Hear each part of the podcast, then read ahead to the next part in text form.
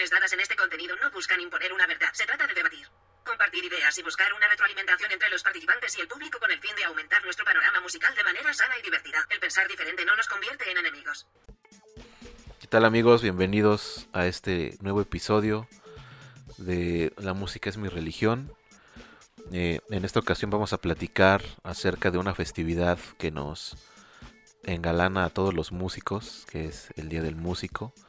Se celebra este 22 de noviembre. Es un día, pues, ya en estos tiempos creo que de todo se festeja, pero creo que el Día del Músico sí está bien merecido, ¿no? O sea, creo que sí vale la pena celebrar. Si, ustedes son músicos o tienen amigos músicos o compañeros músicos, pues sí, eh, pues ahí está bien esa celebración y que los feliciten, ¿no? Este, amigos, eh, compañeros, felicidades también por el Día del Músico. Osvaldo y René, ¿cómo están? Bien, bien, pues igual una felicitación grande a todos los músicos que, que ejercen y a los que también eh, piensan dedicarse a esta profesión, pues es un día que también va a haber mucho trabajo, ¿no? que siempre hay toquines ese día. Que hay muchos huesos. para todos los músicos, o todos los músicos lo saben, ¿no? ¿Qué tal los huesos? ¿Qué es un huesito? Y si no se lo saben, pues un huesito pues es un evento particular, chamba particular. Y pues igual una felicitación a todos los músicos, cantantes también, porque luego dicen, ay no, los cantantes no son músicos, así como, como chingados, no. Yo creo que todos los que hacemos belleza con ondas sonoras, somos músicos. Pero qué bueno que tocaste el tema del hueso. ¿Qué es el hueso? Porque eh, en la página, en algunos memes que se han subido que hablan del hueso, ha habido algunos este, colegas eh, latinos de otros países que no son México que sí dicen, ¿por qué un hueso? ¿Qué es el hueso? ¿Cómo explicas qué es, qué es el hueso en México? Es que el hueso ¿O por qué decimos el hueso? Según, según la definición, según la Real Academia de la Lengua, hueso este, significa evento social musicalizado privado. no, la neta no sé. La definición exacta no sabría decírtela, solo sé que el hueso es cuando te cae una tocada, eh, pues un evento particular en donde ganas dinero. o, no. Por ejemplo, están hay otra categoría de huesos. Están los huesos pagados, los huesos bien pagados, esos de 1400, 1500 varitos. Y están los huesos moleros. No sé si han oído ustedes de los huesos moleros. Eso es nuevo para mí.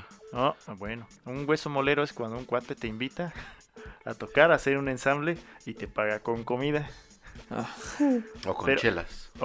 pues sí, eso sería un hueso molero. Eso es exclusivamente ya para tus amigos ya muy cercanos que dices, ah, pues te invito. Ah, ya. Te invito a cenar porque digo, para que no, los que no saben música y estén escuchando no crean que con pagarnos con comida ya está chido, no, para nada.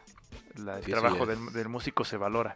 Por eso lo remarco, si es tu amigo muy cercano, dices, va, de cuates sacas el, la comida, ¿no? Sí, sí, sí, ya como un favor, ¿no? De amigos. Claro, claro. Y obviamente, pues él te tiene que pagar con otro favor. No sexual o sexual, depende. ya como cada quien. Ya si es consensual, pues ya, cada quien se arregla como que. sí. Este, pero igual existe este este chiste entre músicos que cuando vamos a tocar y dicen, ¿de qué nos vamos a vestir? Color hueso. Ah, color hueso. ah, sí. O sea, de negro todo, porque es el como el, el color traje oficial de, de, los huesos. Ajá, de los huesos para ir a tocar. Pero bueno, vamos a empezar con este tema, después de esta introducción, con una pregunta creo que eh, trascendental para los músicos, eh, para ustedes. Para ustedes, ¿qué significa ser un músico? ¿Cómo definirían ustedes el ser músico? Para ustedes, es muy personal esta pregunta. Uh, para mí, ser músico es dedicarme a, lo que me gusta, a lo que más me llena eh, emocional, intelectualmente también, y que aparte, eh, pues puedo vivir de eso. O sea, obviamente no me llena la cartera, no me hago rico siendo músico, pero, pero vivo de eso, trabajo de eso y, aparte me llena emocional e intelectualmente. O sea que es un trabajo muy, Pues para mí es como. Pues prácticamente es mi profesión.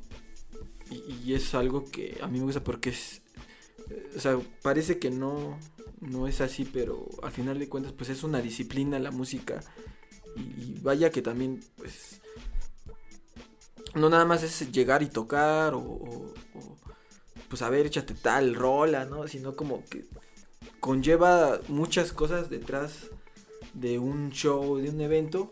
Entonces, pues es como llegar a tocar ya en un concierto, en, una presentación, pues es muy gratificante porque pues todo lo aprendido, todo lo practicado, horas y horas de estar practicando en tu cuarto encerrado, que a veces te privas de otras cosas para sacar el, el, evento, o más bien para sacar las canciones o ensayar la música que te toca tocar y ya llegar a, desenvolverlo en el concierto, pues también es algo muy, muy bonito. Pues sí. Ay, perdón, ¿eh? Concierto, evento o hueso. este, pues yo comparto mucho tu opinión también, Osvaldo, de que siento que es algo que te... Creo que sonará muy romántico decirlo, pero es verdad que cuando te dedicas a algo que te gusta, sientes que no estás trabajando, ¿no? Aunque a veces, como dices, no nos llenemos la cartera, pero es una satisfacción muy grande hacer lo que te gusta, ¿no? Y lo que te llene, que te sientas pleno haciendo lo que te gusta hacer. Porque no sé si a ustedes les ha pasado, pero incluso cuando hay mucho trabajo, eh, como que lo disfrutas, ¿no? Porque dices, pues estoy haciendo lo que quiero. No saben ustedes cuántas veces eh, me ha tocado que después de un concierto se acerca gente del público a felicitarnos, ¿no? Que les ha pasado a ustedes también, me imagino. claro. Que te llegan a decir, no, pues tocaron muy bonito, o estuvo muy bueno el evento, bla, bla, bla. Y un buen de gente se me ha acercado y me dice, eh, a mí me hubiera gustado ser músico también. Personas que se dedican a otra cosa. Pero pues no pude, o no tuve los recursos, o mi familia nunca me apoyó, o nunca pude este, dedicarme al 100, o nunca, o incluso no tuve talento para hacerlo, pero me hubiera gustado hacerlo. Y posiblemente esa gente se dedica a otra cosa que no le gusta o que a lo mejor se levanta con eh, sin ánimos de ir a trabajar o sin ánimos de, de que incluso aunque les vaya muy bien económicamente porque pasa que su hobby es la música, ¿no? A lo mejor tienen su trabajo y después llegan a su casa y se ponen a tocar o hacer alguna otra actividad y pues nosotros sí nos dedicamos a lo que nos gusta, ¿no? Y creo que eso es bien satisfactorio para nosotros porque si hay mucha gente afuera que pues que nunca se pudo dedicar a esto y, ese tipo de comentarios porque pues todos tenemos algo de artistas creo y los que nos dedicamos a esto creo que estamos bendecidos porque nos apasiona y nos gusta y, y nos enriquece también ¿no? por supuesto claro que sí sí por ahí tenía tengo un amigo tenía no sé ya no sé ya no lo he visto él decía que referente a lo que dices de, que parece que no, que no es un trabajo, obviamente sí lo es. Páguenos. sí, claro. Páguenos bien. Y, pero aparte, él decía que él tenía crecimiento eh, en su vida en varios aspectos. crecimiento económico, el crecimiento personal y el crecimiento laboral. Dije yo, ah, chinga. Y mm, bueno, pues yo yo me puse a pensar a ver si yo, si yo hago esos, subdivido eso en esos campos mi crecimiento, digo, pero es que mi crecimiento laboral, que es la música, es mi crecimiento personal también. Porque, pues es como, como tú, como tú dices, te dedicas a lo que haces, pero no es así de que, digo, te dedicas a lo que te gusta y no lo sientes como que, ah, la chamba es algo de 7 a, a, 4, no sé cuántas horas, un buen de horas. Y ahí terminas la chamba, te olvidas de ella. Pues nosotros, bueno, al menos los que nos gusta ser músicos, pues no sentimos así. Bueno, al menos yo no, sí, sí, a veces me caso y digo, ya, la chingada, ¿no? Pero la mayor parte de nuestra vida es música y el trabajo es música. Por eso... Y hasta nuestro hobby a veces es música. ¿No te pasa que estás estudiando tu viola, por ejemplo, ¿no? Y ya te cansaste y luego agarras la guitarra y dices, pues voy a relajarme tocando unas rolas en la guitarra o voy a relajarme escuchando música. O sea, como que es una mejora constante, es como un bucle en el que es mejora tras mejora, porque es lo que te gusta hacer. Sí, sí, sí. Ah, este me recordó lo de los hobbies. Estaba yo buscando chamba hace unos meses. Una chamba eh, independiente de la música, ya sabemos que estuvo bien cabrona la situación. Y ahí venía un apartado de sus pasatiempos. Y yo, chinga, ¿qué le pongo aquí? Si, si ya le puse que me dedico a la música, ¿qué, ¿qué le pongo de pasatiempo? O sea, no. Sí, como tú dices, mi pasatiempo, pues también es música. Sí hago otras cosas como ir a correr, este. La neta no leo mucho, pero lo intento. Pero no es como un pasatiempo. Más pasatiempos tengo, los tengo musicales. Lo mismo, lo mismo que la Pero fíjate que ahorita que mencionas lo del hobby, hay mucha gente que por eso piensa que nos puede pagar poco o que no estamos haciendo un trabajo porque dicen, pues hacen lo que les gusta, ¿no? Pues es su hobby. O hay gente incluso que piensa que tocamos en una orquesta o que tocamos en una agrupación musical y más aparte nos dedicamos a otra cosa. O sea que, por ejemplo, porque bueno, sí hay casos, ¿no? Que es médico o es abogado y más aparte su extra es ser músico. A mí me han tocado este... Pero la neta es que no es cierto, muchos nos dedicamos de lleno a la música, entonces eso no quiere decir que nos tienen que pagar menos porque nos gusta, o sea, requiere de, un, de, un, esfuerzo muy grande de años y de años y de años. Sí, pues sí, si fuera fácil cualquiera lo haría, el que te contrata lo haría. y bueno, luego hay por ahí videos chistosos, ¿no? Si han visto este, de himnos nacionales o cuando, ¿qué dice cuando otro, este, bodas chistosas, ¿no? Dice cuando le, le pagas, este, contratas al más barato. pues ahí está, no es fácil. si todos lo pudieran hacer con calidad, todo, este, pues cualquiera sería músico. Yo creo que ni siquiera existiría la profesión. Eh, ah, se me fue lo que te iba a decir. Pues aparte de todo, o sea, no, no está tan lejos como de lo que se piensa como una profesión de un doctor. Porque, o sea, también el músico, aunque ustedes no lo crean, también paga impuestos. O sea, el SAT le cae a ver de dónde sacas todo ese ingreso. Entonces, lo que hace igual un doctor que lleva su contabilidad, que pues ocupa sus herramientas de trabajo, las compra a veces él o se los entregan. Acá no, acá el músico, aparte de pagar impuestos, o sea, su instrumento nadie se los paga. O sea, nosotros mismos compramos nuestros propios instrumentos. Bueno, eso sí. Hay chambas donde te dan, el material. Tu, herramienta de trabajo, no sé, montacargas o algo así, pero no, nosotros mantenemos Sí, o sea, nosotros mismos les damos mantenimiento a nuestras, a nuestras cosas. En alguna agrupación tal vez les ayuden, los apoyen, pero yo no conozco a nadie que, que, que que su patrón les diga ahí te va dinero para sí está muy difícil y además de que no es nada barato tener instrumentos o tener equipo no por ejemplo eso se me hace increíble no que vas por ejemplo un grupo versátil un grupo versátil que lleva su batería que lleva sus congas no sé que lleva su bajo su guitarra sus micrófonos sus cables sus bocinas su consola su mixer. Yo creo que hay fácil que serán unos 150 varos 150 mil pesos mexicanos invertidos en equipo para que te quieran pagar 5 mil pesos, no, como que no es congruente. O hasta menos, yo creo. O sea, eh, de pura entrada, no. O sea, por ejemplo, sé que a los dentistas igual es su material es caro también, ¿no? Pero también eh, cobran caro y les pagan lo que es porque saben que es un trabajo de mucha dedicación, de mucho...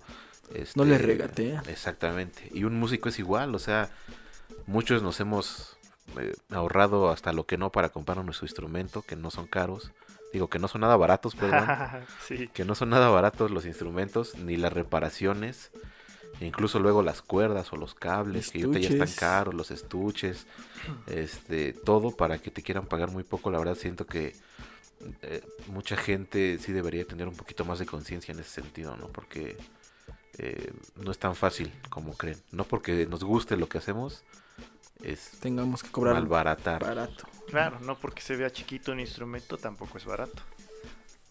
Sí, ah, yo, yo creo que o grande. esa banda piensa, no, pues como yo que no tiene nada físico, pues dicen, ay, no, no, ¿cómo, les voy a pagar más, no? ¿De cómo les voy a pagar eso, no? Están bailando, tocan y bailan, pues se divierten, que ya, esa es su paga, ¿no?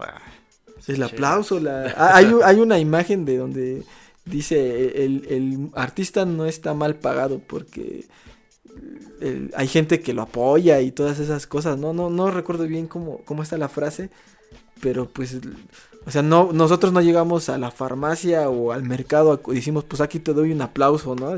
te pago con esos aplausos. es que ayer me aplaudieron un chingo de minutos. Ah, no, como que no. Eso, eso, eso es un extra, nada más como un reconocimiento, pero nosotros también pagamos renta, comemos diario, tenemos esa costumbre. Sí, claro, pues somos parte de la sociedad, ¿no? O sea, también tenemos que pagar impuestos, renta, gasolina, agua, luz, todo lo que todo mundo paga. Y este, y además de que tampoco es una cosa que haces de, un día para otro, no es como que yo diga, voy a, pues, quiero tocar la guitarra, voy a trabajar de guitarrista y mañana ya entro, ¿no? A dejar mi currículum para ser guitarrista, pues no. o sea, requiere muchos años de práctica, de estudio, de que te familiarices con el instrumento, de que ya tengas cierta soltura, de que tu instrumento se vuelva parte de tu cuerpo casi casi y para eso se requieren años y años de práctica. Sí, yo he visto he visto casos en los que hay algunos alumnos de, de amigos que dice, este, eh, es que hice una apuesta en que iba a aprender a tocar el violín en, dos semanas, en, un mes, no me acuerdo. Cosas así exageradas que digo, vas a perder. Inténtalo y si lo haces, me cae que me dedico a otra cosa. sí, pues es que... Sí, sí he visto sí, sí, sí. que dicen eso. Parece que en una semana fue el lapso más chico que, alguien, que oí que alguien dijo. Aprendo a tocarlo en una semana, vas a ver. Yo, no, a, mí me ha tocado que quieren. Una vez me llegó un niño de 7, 8 años. Me pidió clase de batería y su mamá me dijo: Yo quiero que toque Toxicity de System of a Down en un mes, dos meses. Pero no sabe tocar nada el niño, o sea, está en cero. Le digo: Pues es que no es así de sencillo, ¿no? O sea, no es, no es tan fácil. Primero requiere otros conocimientos. O sea, yo creo que es de las pocas profesiones que, aunque tengas un currículum impresionante, o sea, si no lo demuestras tocando, o sea, no, a veces hasta pues no chamba, este, no no puedes conseguir porque. o sea, por ejemplo, en, en la música hay papeles, ¿no? Que te avalan como músico, que pueden ser diplomas o hasta un título. título ajá. Este, muchas maestrías o doctorados existen que se ocupan más en diferentes áreas, ¿no? Puede ser en educación o puede ser en un papel administrativo, cultural o algo así. Pero como músico ejecutante, la neta, los papeles no valen de mucho, ¿no? Porque ahí sí nada más el único papel que cuenta es el que tienes enfrente, al menos que vas a leer o que vas a, tocar. De audicionar. Y me, entró la curiosidad. ¿Y qué pasó con la señora? Sí, se Desistió. ¿Escribió el alumno? Desistió a, las dos semanas. A las dos semanas, ya vio, no, está muy cabrón, no. Mejor no. Sí, pues es que yo creo que piensan que... Es ah, que pues les va a enseñar, les va, a llegar a enseñar System of a Down. Cuando tú ves a, alguien, a, una persona, sea lo que sea que se dedica a hacer su labor con mucha maestría o con mucha facilidad, uno cree que es bien fácil. Sí, sí. Pero realmente el, que lo está haciendo hace que se vea, que parezca fácil porque pues lleva años haciéndolo. Ya se ve relajado, se le ve su altura, se le ve todo eso y pues este, pero no, hay cosas que por más fáciles que parezcan, mientras las hace el, el profesional o el experto, parecen fácil, pero no lo son, realmente son años de práctica. Sí, es como, bueno, yo, yo, a mí me ha pasado, no podría decir que es un consejo, porque no creo que aplique para todos, pero cuando yo empecé a estudiar este, mi carrera, yo vi a tocar a los, a los que iban más avanzados o los últimos, de último semestre, los vi a tocar conciertos, los vi a tocar pasajes muy impresionantes de orquesta.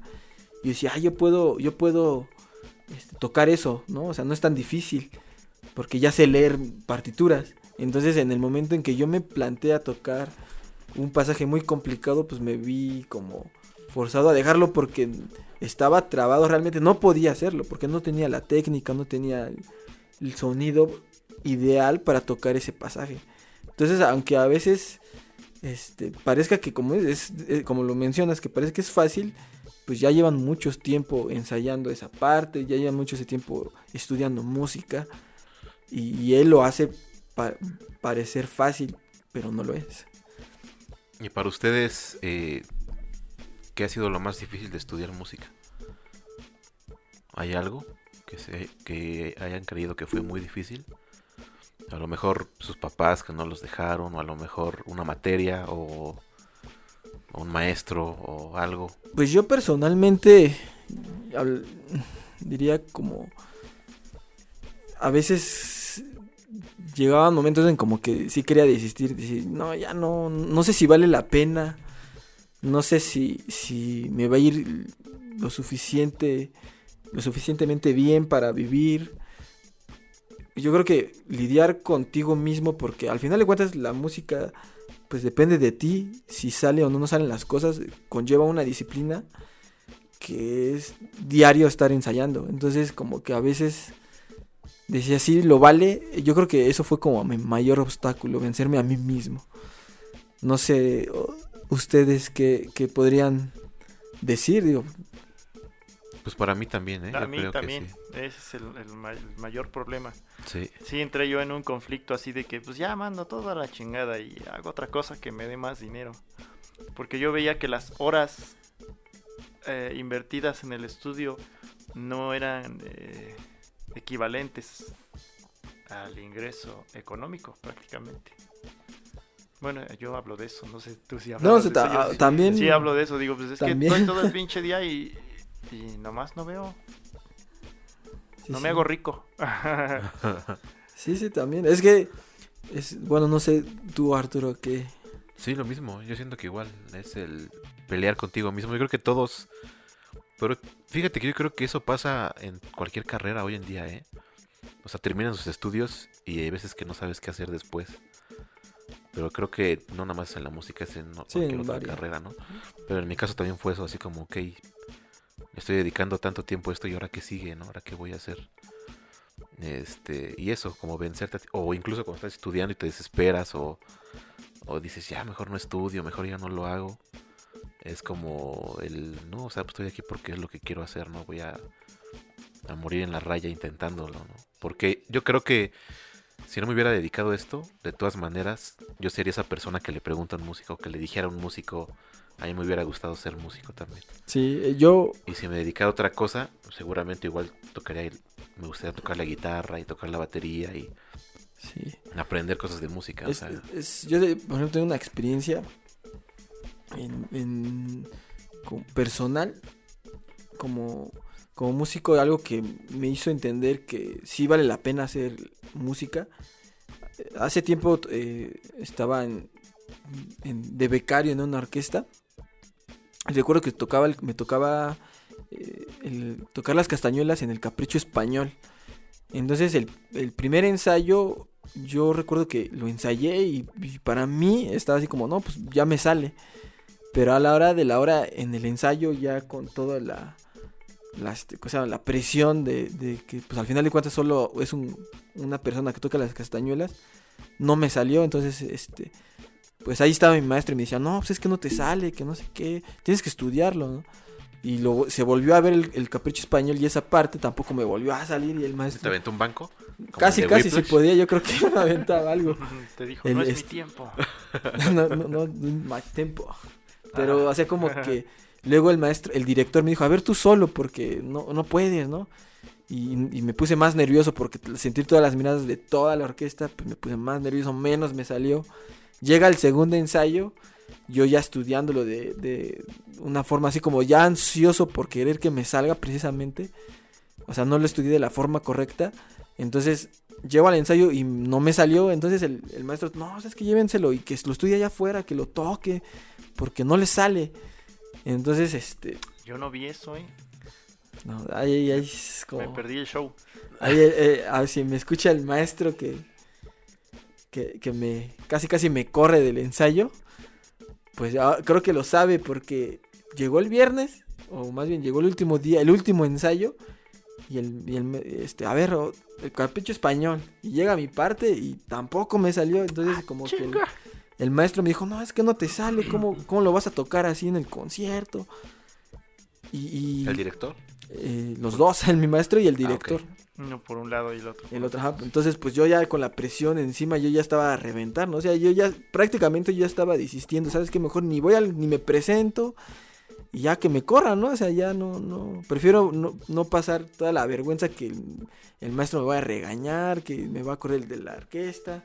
O me, no sé, digo que estoy enfermo, que choqué, algo, ¿no? Cualquier cosa para no... ideando tu plan maestro para ver cómo faltaba. Desafortunadamente, como la, la, la carrera sí es demasiado demandante, porque precisamente si tú no vas, o sea, ¿quién más puede tocar esa parte? ¿no? ya en pleno concierto. Entonces, ya con, con un, mi maestro me, me, dijo, a ver, respira, le, hazlo lento y no pasa nada. Entonces, ya en el concierto, la verdad es que me salió, me salió bien. Y mi maestro me dijo, no, pues ve como si te sale, ¿no? Entonces, toda esa presión en ese momento, como que sentí que mis músculos empezaron a aflojar por el hecho de que me salió y ya así como que respiré y sentí realmente una gran satisfacción de que tanta presión, tanto este, tanta perfección, al final de cuentas, pues resultó porque, pues, no sé, algo pasó, pero resultó y yo así como que, ah, qué, qué chido, sí sentí como realizado.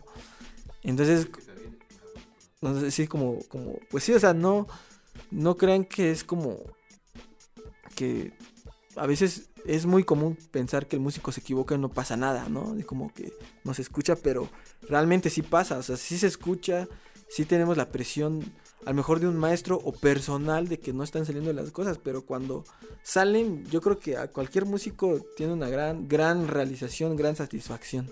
Y es que eso pasa mucho también este, con los músicos que hay mucha gente que, que desiste precisamente por lo mismo, ¿no? Por la presión me ha tocado conocer a gente muy talentosa, músicos que tienen oído, que tienen mucha habilidad, pero la presión es la que no... Una audición o que el maestro lo regaña o que su recital le salió mal o, incluso en shows en... O sea, por lo mejor en un bar o en algún lugar en donde se equivocaron y, y la gente se lo notó o el tiempo se descuadró, cualquier cosa. Y la presión sí, sí los carcome y dicen, no, mejor no me dedico a esto, me dedico a otra cosa, ¿no? O sea, sí es también difícil, ¿no? Tener el temple para, pues, para hacer lo que te toca. Sí, sí, la actitud es muy importante. Yo, bueno, no, yo la verdad es que, no sé si a ustedes les ha pasado, se siente uno desnudo. Cuando no está, cuando no, te, no te sale, o sea, cuando no te sale y te expone frente a todo la orquesta. Sientes que estás ahí encuerado. Que estás encuerado. como de verga, ¿no? no, o sea, deja toda la orquesta, ponle, va. Sí, porque lo nota más, pero al público. Sí, también. ¿Cuántos shows no ha habido de gente baterista que se descuadra y, y la gente voltea a verlos? Aunque no sepan de música, se escucha que algo estuvo mal ahí. Y es que la percusión es difícil porque la, la pérdida de ritmo es lo primero que se oye. No, pero deja tú eso. O sea, también cualquier instrumento. No sé si he visto un video en YouTube o así en Facebook de esos que está tocando un cuate la guitarra y empieza a tocarla bien horrible y empieza a tocar un solo, por ejemplo, de algo raro, y hasta el bajista se enoja y le avienta el. Ah, le pega, ¿no? Le da un pinche zape, ¿no? Así de que, güey. O sea, todos los puede pasar. O un cantante. ¿Cuántas veces no pasa que un cantante se equivoca la letra? Sí, o, o gallea. O, entra mal. O, o, a un gallo. se le rompe la voz y sí, sí. O sea, toda esa presión frente a un público. Aunque no son una orquesta, sea en cualquier escenario, te impone, la verdad. Y no cualquiera se atreve a, pararse ahí enfrente. hay gente que tiene mucho pánico escénico. sí, sí, sí, sí. A mí me llegó a dar pánico escénico. Pero por cierto, un tip, cuando se les olvide la letra de una canción, está la vieja confiable. ¿Cómo dice?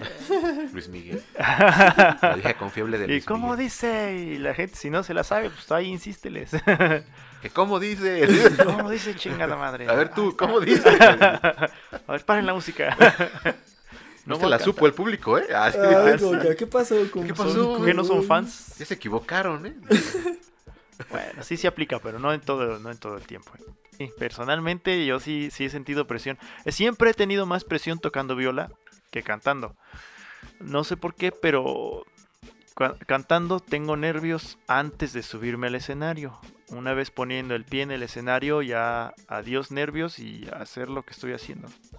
Tienes, más bien tienes que tengas el nivel que tengas, tienes que eh, pensar que tú eres el mejor solista. Y eso te da soltura, te da confianza. Más que nada es confianza y soltura. Eh, no sé, me imagino que eso me falta, o me faltaba tocando viola. Últimamente ya no me pasa. Pero sí me pasaba cuando tocaba viola. Me acuerdo cuando era estudiante en la orquesta de la escuela. Estaba tocando el danzón número 2 de Márquez y en la parte de más difícil se me empezaron a dormir las manos. Dije, ah, cabrón, ¿ahora qué? y sentía que se me iba a caer el arco. Dije, no, voy a ser el oso, voy a ser el oso, concéntrate. Pero sí, sí me llegó a dar ese tipo de pánico. Una ocasión en un recital, ah, creo que fue en el primero, en el de canto. Un recital de canto. Se me cerró la garganta. Ya no daba los agudos. Acabó el recital y ya no tenía nada también eso se refleja el pánico escénico, no nada más en, el miedo de no voy a subir, sino que el cuerpo te, te hace cosas raras. Pero ¿cuántas horas de estudio tuvieron que pasar para que ya te sintieras cómodo tocando, como dices? Chingo de horas, más que... O, experiencia, o shows, o recitales. Es que es todo eso. Eh, te digo, tienes que eh, cambiar la mentalidad también, dejar de pensar de soy un estudiante, soy un estudiante y ya en el escenario pensar, pues soy un solista, aunque no lo seas, aunque tengamos el nivel que tengamos, pensar en que es tu momento, lo ensayaste bien, lo vas a hacer bien y, ya. No pensar en, que me van a juzgar. Si piensas en que te van a juzgar, pues sí, te preocupas.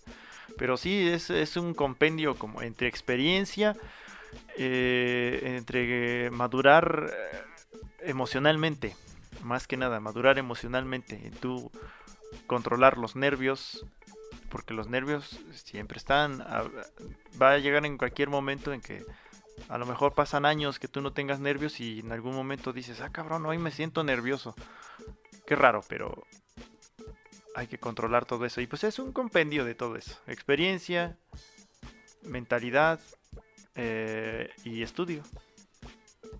Pues sí, sí, es que... Así se quitan los nervios. Realmente o sea, sí, te puedes quitar los nervios, pero al final de cuentas, yo creo que la atención, toda la atención de todo el público la tienes encima.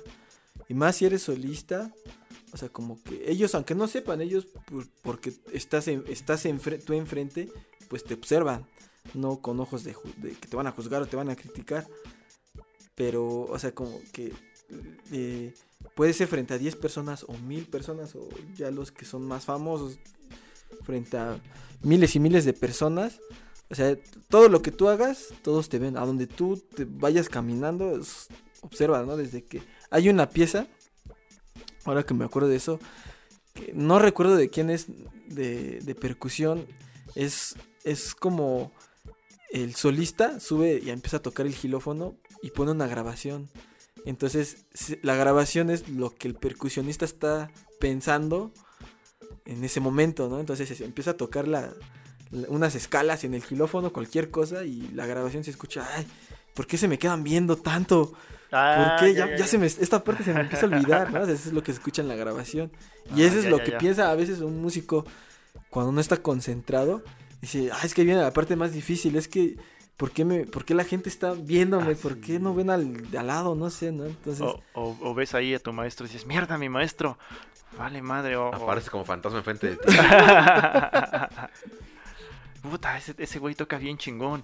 Ah, va a valer madre. O también hay un video, ese como dices, de un, de un bajista que está tocando. Ah, sí. ¿Sí lo has visto? Que está, tocando y como que como que esa o sea, como que llegó a tocar ahí, ¿no? O es lo que yo Sí, que no, como que no hubo ensayo. Ajá, no, hubo ensayo y llegó, luego lo va a tocar. Y el cuate está tocando, pero va pasando lo que va pensando según, ¿no? va pensando, aquí la dominante, aquí seguramente es el ritmo tal y me voy a ir a la quinta. Ah, sí, sí lo logré, ¿no? por aquí, híjole, no, no me fui para allá, lo voy a arreglar, lo voy a arreglar de esta manera, ¿no? Así como que y todo eso pasa en una cabeza de un músico cuando está tocando precisamente. ¿no? Sí, sí, sí, sí. Sí, es que, bueno, yo creo que tú ahí tendrás más mucho más experiencia que nosotros. Porque tú te has parado frente a miles de personas a un teatro lleno como cantante y todos pues te observan, ¿no? Porque pues, sí, o sea, tú eres el centro de atención. Ah, sí, güey, sí. ahí lo que nos da confianza es haberlo estudiado bien todo. Que eh, cantando considero yo igual y muchos no, yo sí considero que es más fácil memorizar algo que vas a cantar. Entonces, cuando tú llevas algo memorizado, te da eh, te da seguridad y te da opción de que tú hagas otras cosas, tales como interpretar. Muchas veces si, si está muy difícil y tú estás pensando en la letra, pues obviamente te tensas, no te mueves, eh, te ves inseguro porque obviamente no te lo sabes, pero eh, memorizar o estudiar bien algo que estés leyendo te da mucha seguridad. No importa la gente que está ahí enfrente. debes pensar, en, como te digo, pues madurez emocional. Tú piensas, pues yo soy el solista, yo estoy aquí y voy a hacer como lo estudié. Sí, es que, o sea, no, no lo, como que lo digo por echarnos flores, sino porque a veces hay gente que piensa que pararse en un escenario es fácil frente a, tanto, a tanta gente. Sí, como, pues, nada más toca, ¿no? Pero realmente el músico está pensando en muchas cosas. O sea, si lo estudiaste bien, a lo mejor estás pensando en cómo te estás moviendo. Si ya lo ah, también estudiaste cómo te moviste, o sea, estás pensando en la afinación, ¿no? Algo, cualquier, siempre hay algo. Son muchísimos complementos, o sea, por eso el trabajo del músico es, es, tan arduo, ¿no? Sí, claro. Porque también la música, aparte de ser un arte, que es bello, también es una ciencia, ¿no? También requiere técnica, en la música hay matemáticas, en la música hay muchos hechos científicos que, que derivan en algo, pero también hay expresión humana, ¿no? Sí, Entonces, el tener una técnica que te lleva años aprenderlo, el desarrollar un lenguaje, el desarrollar temple o, como se puede decir, este. Mm, carácter. Carácter para pararte frente a un escenario, todo eso es chamba. O sea, y requiere de mucha experiencia. El hacer que tu instrumento sea parte de ti. Porque no sé si les pasa que hoy en día ya ponen el dedo donde sea. O sea, cuando empiezas, ves dónde van los dedos, o cuál es el, la manera en que vas a tocar este, tu, técnica, o la embocadura, cómo lo vas a hacer, lo piensas, pero una vez que ya lo dominas, ya se vuelve como algo inconsciente, ya lo haces, y, ese es el punto de, ser músico, ¿no? Agarrar todas esas herramientas y lograr hacer pues, todo lo que requiere tocar frente a mucha gente, ¿no? Que es un trabajo de años y de años y de años, no es, no es tan fácil, ¿no? Como la gente pudiera pensar que, que es o sea, cualquier, cualquier, o sea, aunque no sean, se dediquen profesionalmente a la música, alguien que toca la guitarra, o sea, no nada más, no llegó en un día y, ya, ya tocó guitarra, o sea, tuvo como un proceso de, a ver, acorde, este es el acorde. Y, eso entre que los dedos se le enredaban por el acorde, al otro día lo volvió a practicar. O sea, a lo mejor en un mes le salió un acorde, ¿no? Y, y otro mes otro y así, pero, o sea, no es de la noche a la mañana. Es pensar en tantas cosas al mismo tiempo en la partitura, los que leemos partitura. Los que no, o sea, el tiempo, o todas estas cuestiones que nosotros sabemos, pero sí, o sea, nuestra cabeza está como concentrada o debe de estar concentrada en lo que se está haciendo. Y fíjate, una vez vi un, estudio que hicieron, una universidad de estas, Yale creo, o Harvard, o una de esas, que estudiaron el, lo que sucedía en una orquesta, hablando específicamente de una orquesta, eh, de qué es lo que sucedía neuronalmente en una orquesta, ¿no? Y analizaban la situación que muchas veces nosotros no somos conscientes de ello que estamos ahí. Que me ha tocado a mí que hay gente que me dice, no, pues es que, ay, pues tú nada más vas a ensayar tres horas, ¿no? Por ejemplo. Y qué chido, ¿no? Pues es bien poquito tiempo, tres horas. O sea, para ellos. Pero la neta, tres horas sí te desgastan haciendo lo que hacemos. ¿Por qué? Y ahí va el estudio que, dicen que no somos conscientes a veces. Nosotros estamos parados como materialistas, estamos parados frente a una partitura, leyendo de alguna manera un, código cifrado que nos va diciendo que vamos a tocar. En milésimas de segundo vamos leyendo lo que dice la obra, o sea, las, las notas, más aparte estamos hojeando lo que viene adelante para saber qué es lo que vamos a hacer. En este mismo momento, en milésimas de segundo, eso que estamos leyendo pasa a nuestro cerebro y de nuestro cerebro pasa a nuestras manos para interpretar lo que estamos haciendo, ¿no? Es un ejercicio mental y físico, porque estamos tocando con los músculos, pero estamos pensando, estamos desarrollando el músculo del neuronal. Al mismo tiempo, estamos viendo de reojo lo que hace el director. Si marca en cuadros, si van tres, si hace fortes, si hace pianos. Al mismo tiempo, estamos escuchando lo que hace nuestra sección. ¿no? Sí, sí, sí. Mi, compañero de contrabajo, estoy viendo las arcadas que está haciendo, qué está haciendo, y al mismo tiempo estamos escuchando todo lo que hace toda la orquesta, lo que hace la percusión, lo que hacen los violines, las melodías, y hasta a veces también vemos lo que hace el público, ¿no? De reojo estamos viendo si lo están gozando, Sí, sí, sí. si están aburridos, si están pasándola bien. Entonces todo ese proceso neuronal y físico que estamos haciendo es, es desgastante, ¿no? Imagínense eso que estamos haciendo yo, lo hacen 40 o 50 músicos que está sucediendo. O sea, hay una energía tan grande neuronal que está sucediendo en una orquesta, porque somos 60, 70 músicos como si fuéramos uno, como una unidad neuronal en la que estamos pensando. Y muchas veces no pensamos en eso y es- eso es lo que hacemos, ¿no? En cualquier grupo versátil, por ejemplo, popular, pasa lo mismo. Nada más que en menor escala, porque son cuatro, o son tres, o son cinco, o son diez. Depende. Pero en una orquesta, Las bandas luego pues son somos... 15. Sí, claro. Ajá. Y bueno, y aparte, eh, también nosotros estamos, este, no sé, imagínate tocar algo de Mahler o algo de Mozart que está complicado. Y más aparte aumentarle todo esto, o sea, es, es una chamba pesada, que la neta, en tres horas de hacer eso, sí, sí acabas cansado. O sea, es la verdad, ¿no? Que hay mucha gente que piensa que, que nada más vas a, no sé, a A mover las manos. Ajá, o, pero sí es un trabajo que implica mucha disciplina y también entiendo que mucha gente no lo pueda entender porque no lo vive. Pero la realidad es que sí es un trabajo que es desgastante también física e intelectualmente. Sí, aparte, no sé si les ha pasado que después de una buena jornada de estudio les da un chingo de hambre. A mí sí, la verdad sí, sí me desgasta. Me consume mucha energía, me da hambre. Un buen de hambre después de estudiar mucho. Mucho y concentrado. Bueno, no mucho, pero concentrado. Unas dos, tres horas concentrados y a mí, a mí en lo, lo personal me da hambre. Sí desgasta emocionalmente. Digo, este... Mentalmente. A mí sí me da sueño. Ah, sueño también, sí, sí, sí. Sí, siento como, y siento como que mis Maestro, pero es que van. tú estudias a las 3 de la mañana. Ah. ¿Cómo no te va a dar sueño esa hora? La- Estoy viendo a, ni- a. René, a ti te da sed, ¿no? Te da sed, pero de la mala. De Como la que mala. empieza a entrar una sed, un antojo Sí. de un Don Pedro. Pues es que aunque, aunque no, lo, no lo crean, pues sí, a veces, no sé si después de un buen concierto, un- un- sienten como, ah, sí, como Me que lo quiero echar merezco. una chela, me lo merezco, ¿no? Me Sí, merezco yo sí, yo sí me bebo una cerveza sí, cuando sí, ya- está, es- sí, para relajarte. Sí, sí, sí. Como que llegar a descansar. O también sí. hay días de, de presentaciones en las que igual estamos todo el día, ¿no? Hay que hacer check, Ajá, sí. hay que llegar a ensayar previamente, que hay que irse, todo el día estamos ahí también. O que hay dos, tres funciones.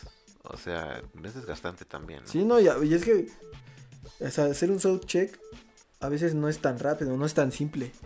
Entonces, a veces si no desayunaste, te corres el riesgo de que, que Te te desmayaste, a la como, mitad como en del los honores a la bandera, te desmayas, te caes. ¿A ustedes les, les ha pasado que nos cuenten alguna anécdota complicada que hayan tenido? Así de que algo en algún show, alguna situación no tan agradable que hayan tenido.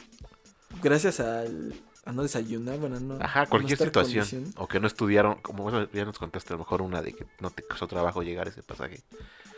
Por falta de estudio, o llegaste tarde, o alguna situación que hayan tenido que cuenten. Yo ¿no? tengo varias. A ver, cuéntanos una. Una difícil, pero chistosa. La neta, llegué pedo, no voy a decir a cuál. Estaba yo borracho. no, Borra- tan, no tan pedo, estaba este, ok. chiles. Ok. La- medio pedo. Ajá. Y este. Era, ¿Fue trabajo de orquesta? este, no voy a decir nada. No voy a decir Ah, nada. Ok, ok. sí, pero sí, este, sí me costó. Lo que estaba de memoria salió, pero me veía tan relajado y tan confiado que la gente dijo, no, lo tocaste bien chingón. Ajá, es que también es Yo, sí, sí, sí, sí. A lo mejor sí lo hice bien, ya, ya relajado igual y sale bien. Yo no estaba tan consciente de lo que hacía, pero esa es un- una, una, fue una vez, Pero entonces no una se vez. puede No saber si fue cantado o tocado. así era tocado, Ah, ok. era tocado. Cantado no he ido pedo, ¿eh? Así que... no que yo sepa. ¿Se te ha salido un gallo en algún momento? este, En un evento ya. en un evento... No. No, pues es que tú ya tienes tu voz ya chida, ya sabes qué, qué onda. ¿Qué ¿no? onda? No, en, en ensayos sí, un Sí. chingo de veces. Sí, puede ser. Hubo una, una temporada en que estuve galleando mucho y me daba pena porque galleaba. Es que fue en Pero tu dije, pubertad. dije, no, no, ya estaba ya. estabas dejando de ser Estaba niño ruco, a ser un tenía yo como 22 años y Pero dije, si no lo intento, pues no voy a saber en dónde la estoy cagando. Y ahí estuve galleando como cinco o seis veces y dije, ah, estoy aflojando la panza. O sea, dejamos de apoyar. Cuando, un tip por ahí, si estás gallando mucho, checa tu, tu apoyo abdominal. Normalmente es cuando se, se afloja. Igual y tú dices, ay no, estoy apoyando, pero no.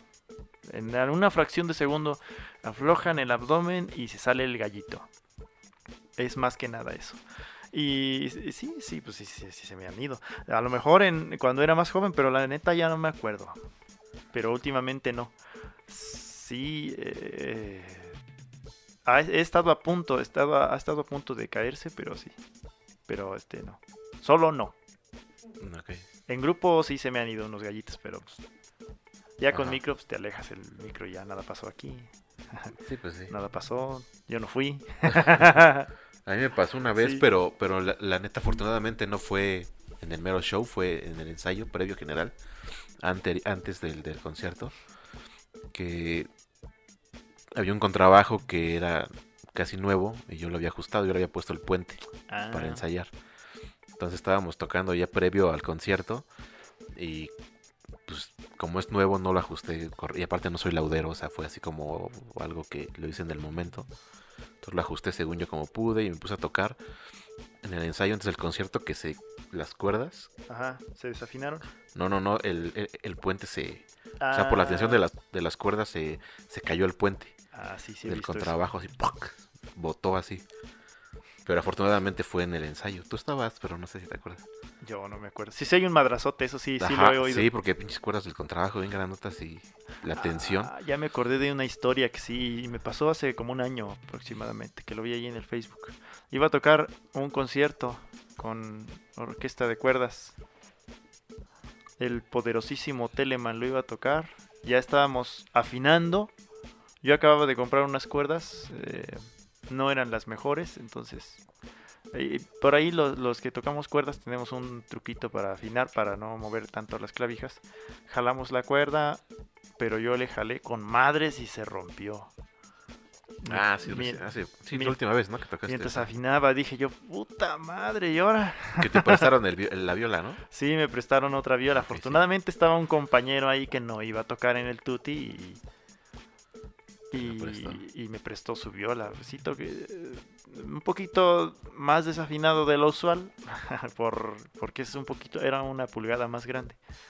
Pero pues este, pues lo logré. y es que ahí lo complicado, bueno, creo yo, es que no estás tocando tu instrumento, ¿no? Sí, sí, sí cambia. Eh, Te acostumbras a lo mejor, tuyo y... Visualmente, a grandes rasgos, no es tan diferente. Dices, ah, pues cuatro cuerdas, pone los dedos y ya, pero... No, es que ahora estamos hablando de un instrumento que no está temperado. Una guitarra, pues agarras la que sea y sabes qué onda, pero una viola, un violín, un chelo que no tiene trastes. Cambia de si el tamaño cambia, en el, por ejemplo, en las violas que es... No sé si los chelos, creo que los chelos igual cambian de tamaño. ¿Los contras también? Sí.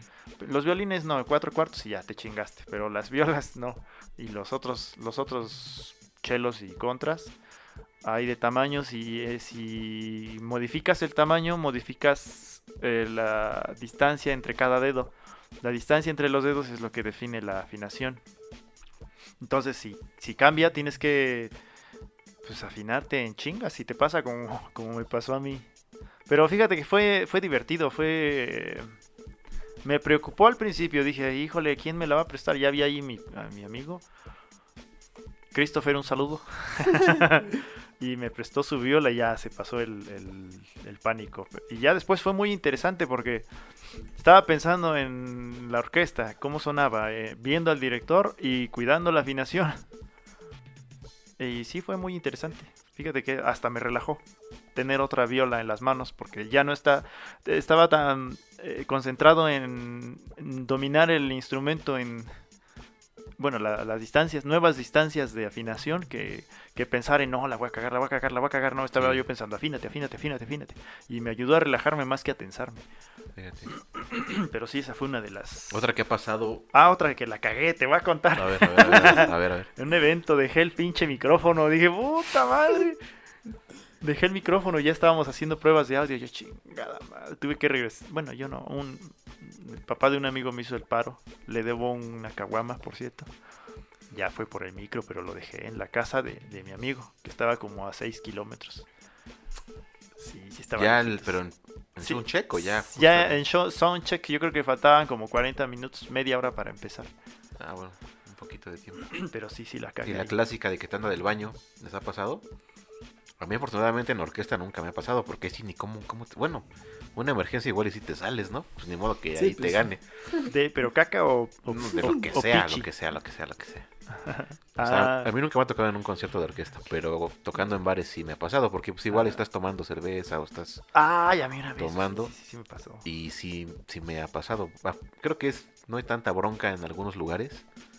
Y sí me iba pues, rápido al baño en lo que, en lo que el cantante cotorreaba a la gente o algo.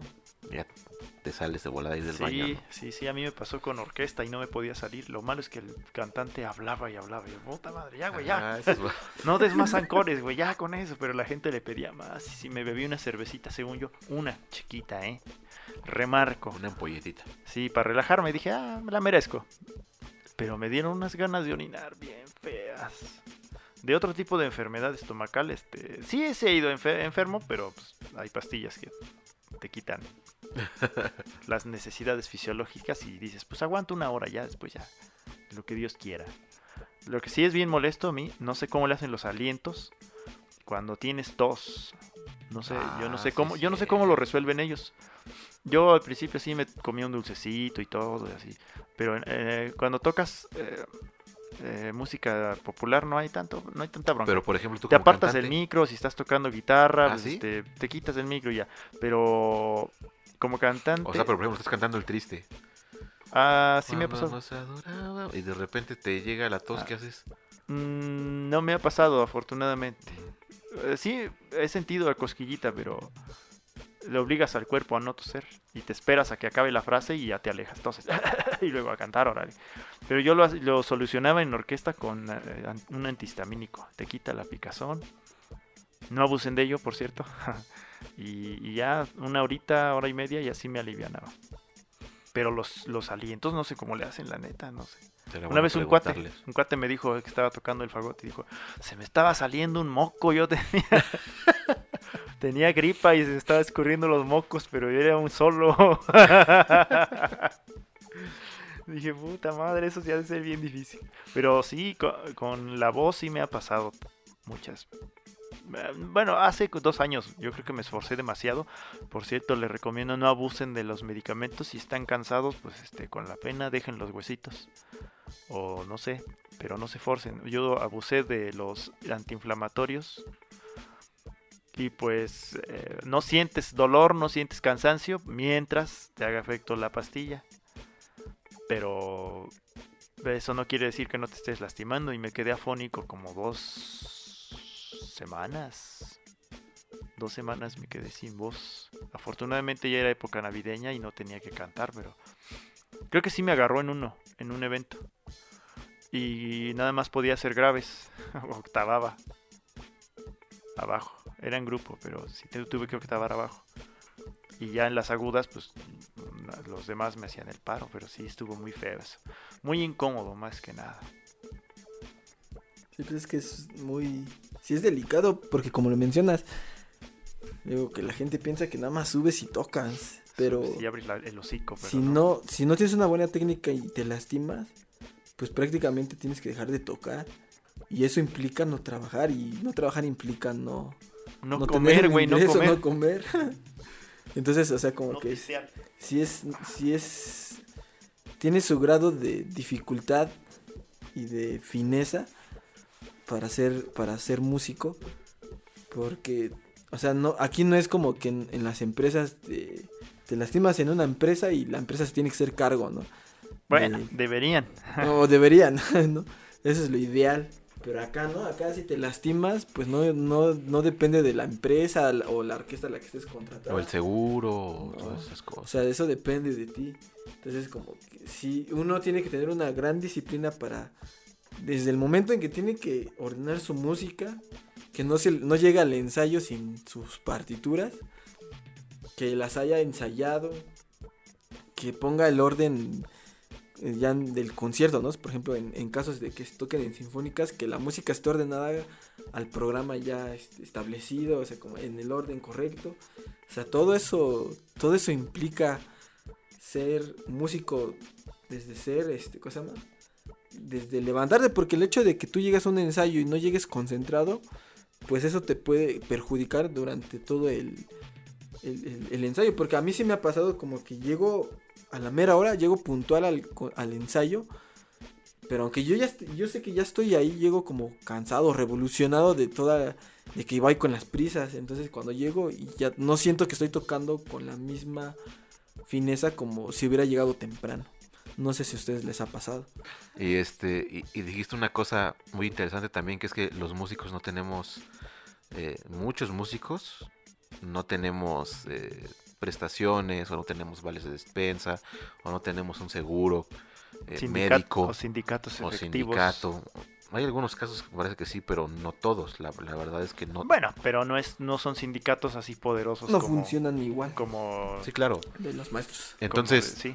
retomando esto mismo, eh, somos parte de la sociedad también.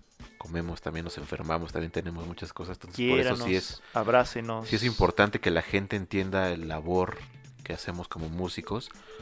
Porque pues la música ha existido desde siempre. Sabemos que una fiesta sin música no es fiesta Sabemos que el estudio de un músico requiere de años de, dedicación, de disciplina. Y que así como cualquier otra profesión, pues merecemos el mismo trato y la misma remuneración que, que cualquier otra profesión. Porque también nos quemamos las pestañas estudiando, nos quemamos, no sé, los dedos estudiando. Nos, o sea, todo es un esfuerzo. Y a pesar de que sí hacemos lo que nos gusta, pues por eso mismo lo hacemos, ¿no? Porque como hay gente que le apasiona la medicina y hace medicina y se siente realizado, así los músicos también. Nos sentimos realizados haciendo lo que nos gusta y de eso se trata, ¿no?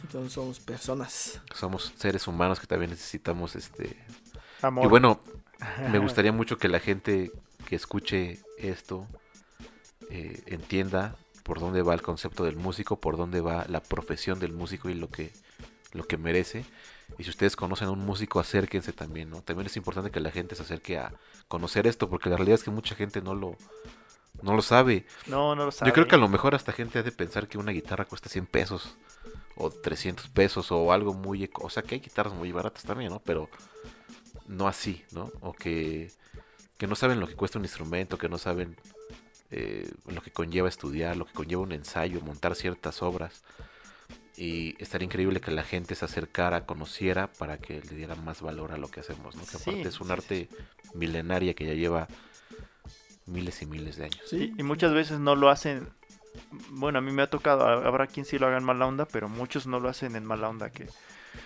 que te menosprecien lo que haces, simplemente yo creo que sí. Acérquense a su, a su músico más cercano, abrácenlo y quiéranlo, páguenle. eh, y porque me, sí me ha pasado que les digo, este toco en la filarmónica de tal lugar o toco en la sinfónica de tal lugar. Y me dicen, ah, ¿y, ¿y les pagan?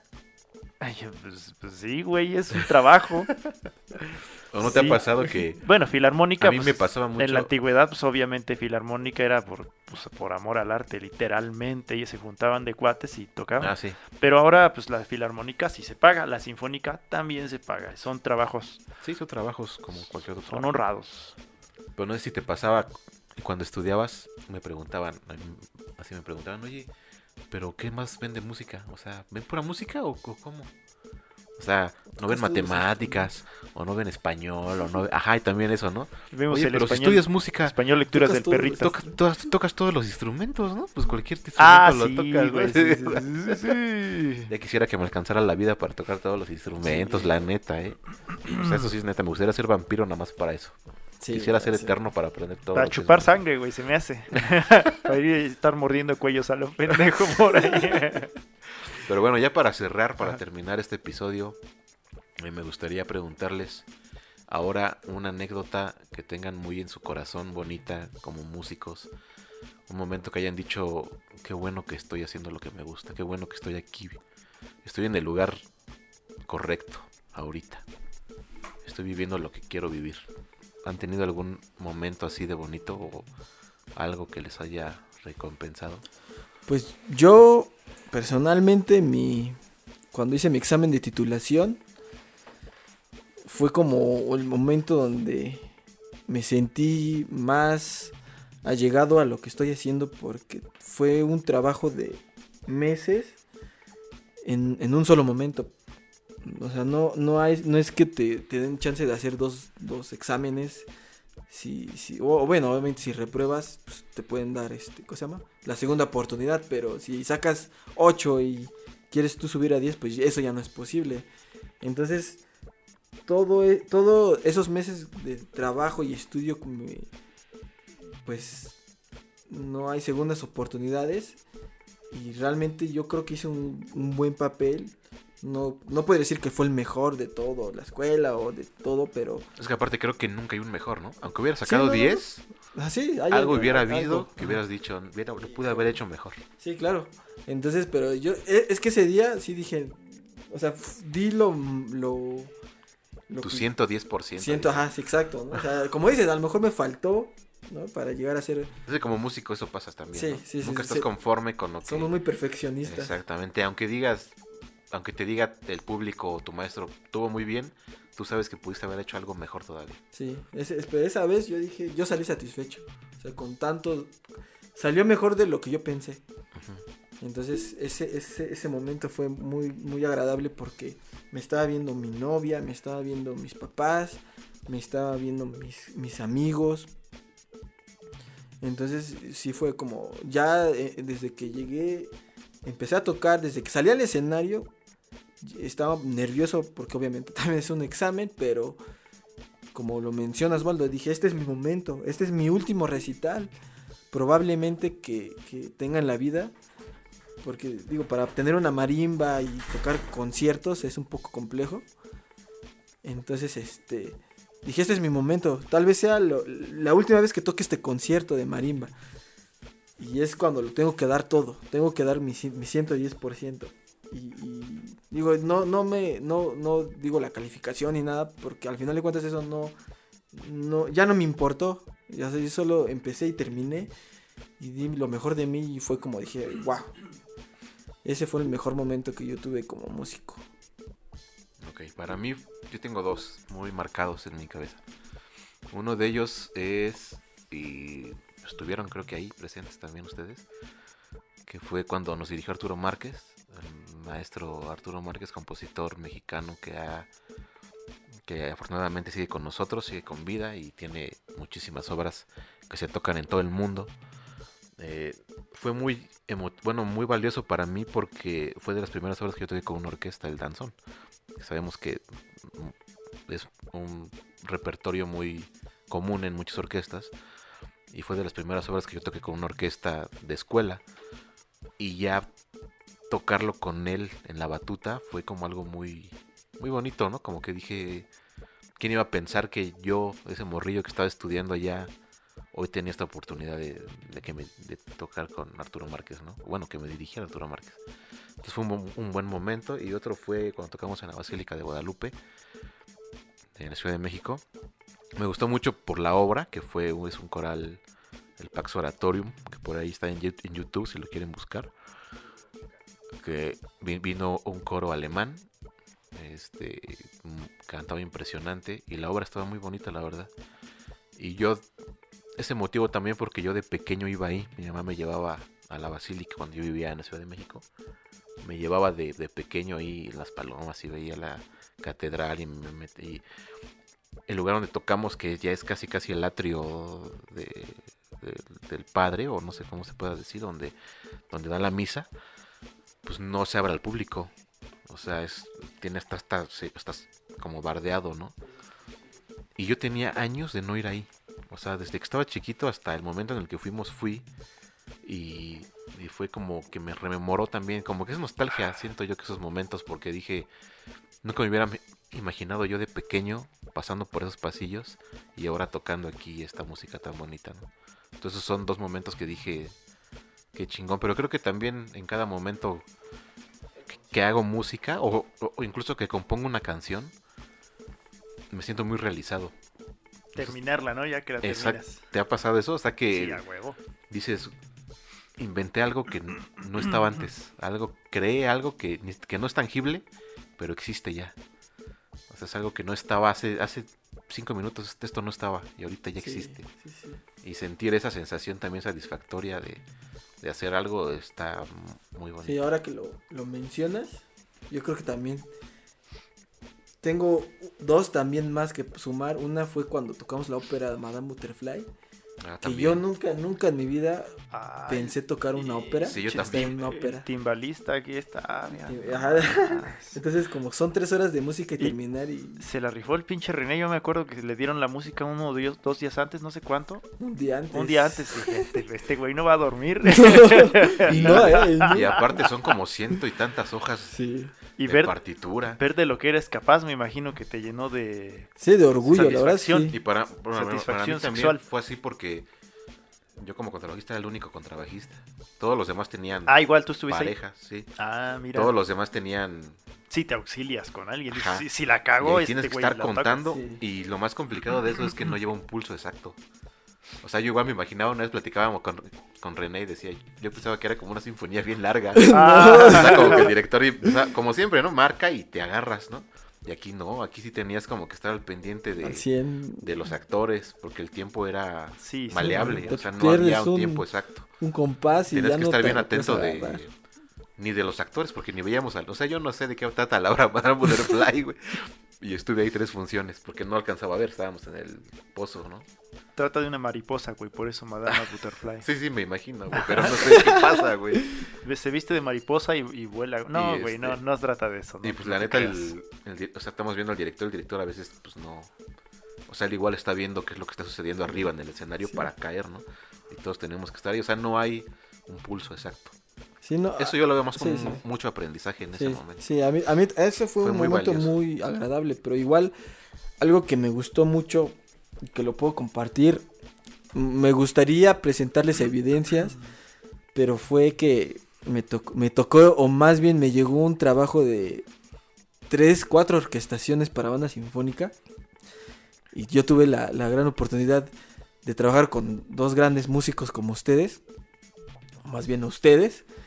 Y- y- Gracias, gracias. y, Gracias. y al final de cuentas, Te debo una caguama. llegar, o sea, no, nosotros no, no, no no tuvimos la oportunidad de escuchar esas orquestaciones en, en- en vivo y me gustaría tener la grabación para podérselas mostrar, pero saber que esa grabación o que esa orquestación, más bien esas cuatro orquestaciones que nos hicimos, las escuchó mil Sí, claro. personas, mil, este, y que No aparte de fue un ballet y que hubo un show y que muchos músicos, que nosotros fuimos parte de eso, porque ahí, o sea, sonará algo muy sencillo, ¿no? Ay, orquestaste esto, pero ya verlo tangible, no todos tienen, desgraciadamente, y Sí, ojalá sí. todos los que arreglen y sean compositores tengan la oportunidad de estrenar sus obras y de tener alguna orquesta con la cual poder experimentar y te- darle arreglos. Sí, sí, dan nervios, ¿eh?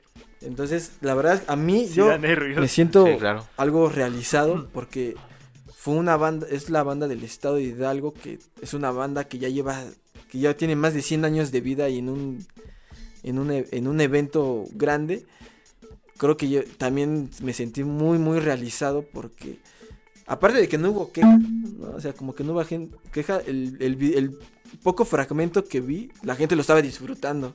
Entonces, como ver algo que tú hiciste es algo muy este, satisfactorio. Yo creo que también es de las Y cabe recalcar que no pudimos asistir a ese evento porque te- tuvimos evento. Sí. Sí, ese es algo, al- ese es algo muy ingrato. Otra cosa de, de de los músicos, que muchas veces no tenemos tiempo para otras cosas, ¿no? para la ¿Cuántas familia. veces ustedes se han tenido alguna disputa con su pareja, por ejemplo, con un familiar que, oye, tenemos una fiesta que nos invitaron el fin de semana, pero, híjole, tengo evento. Sí, muchas veces. En su cumpleaños de, de mi novia, yo tenía trabajo y terminó acompañándome al hueso.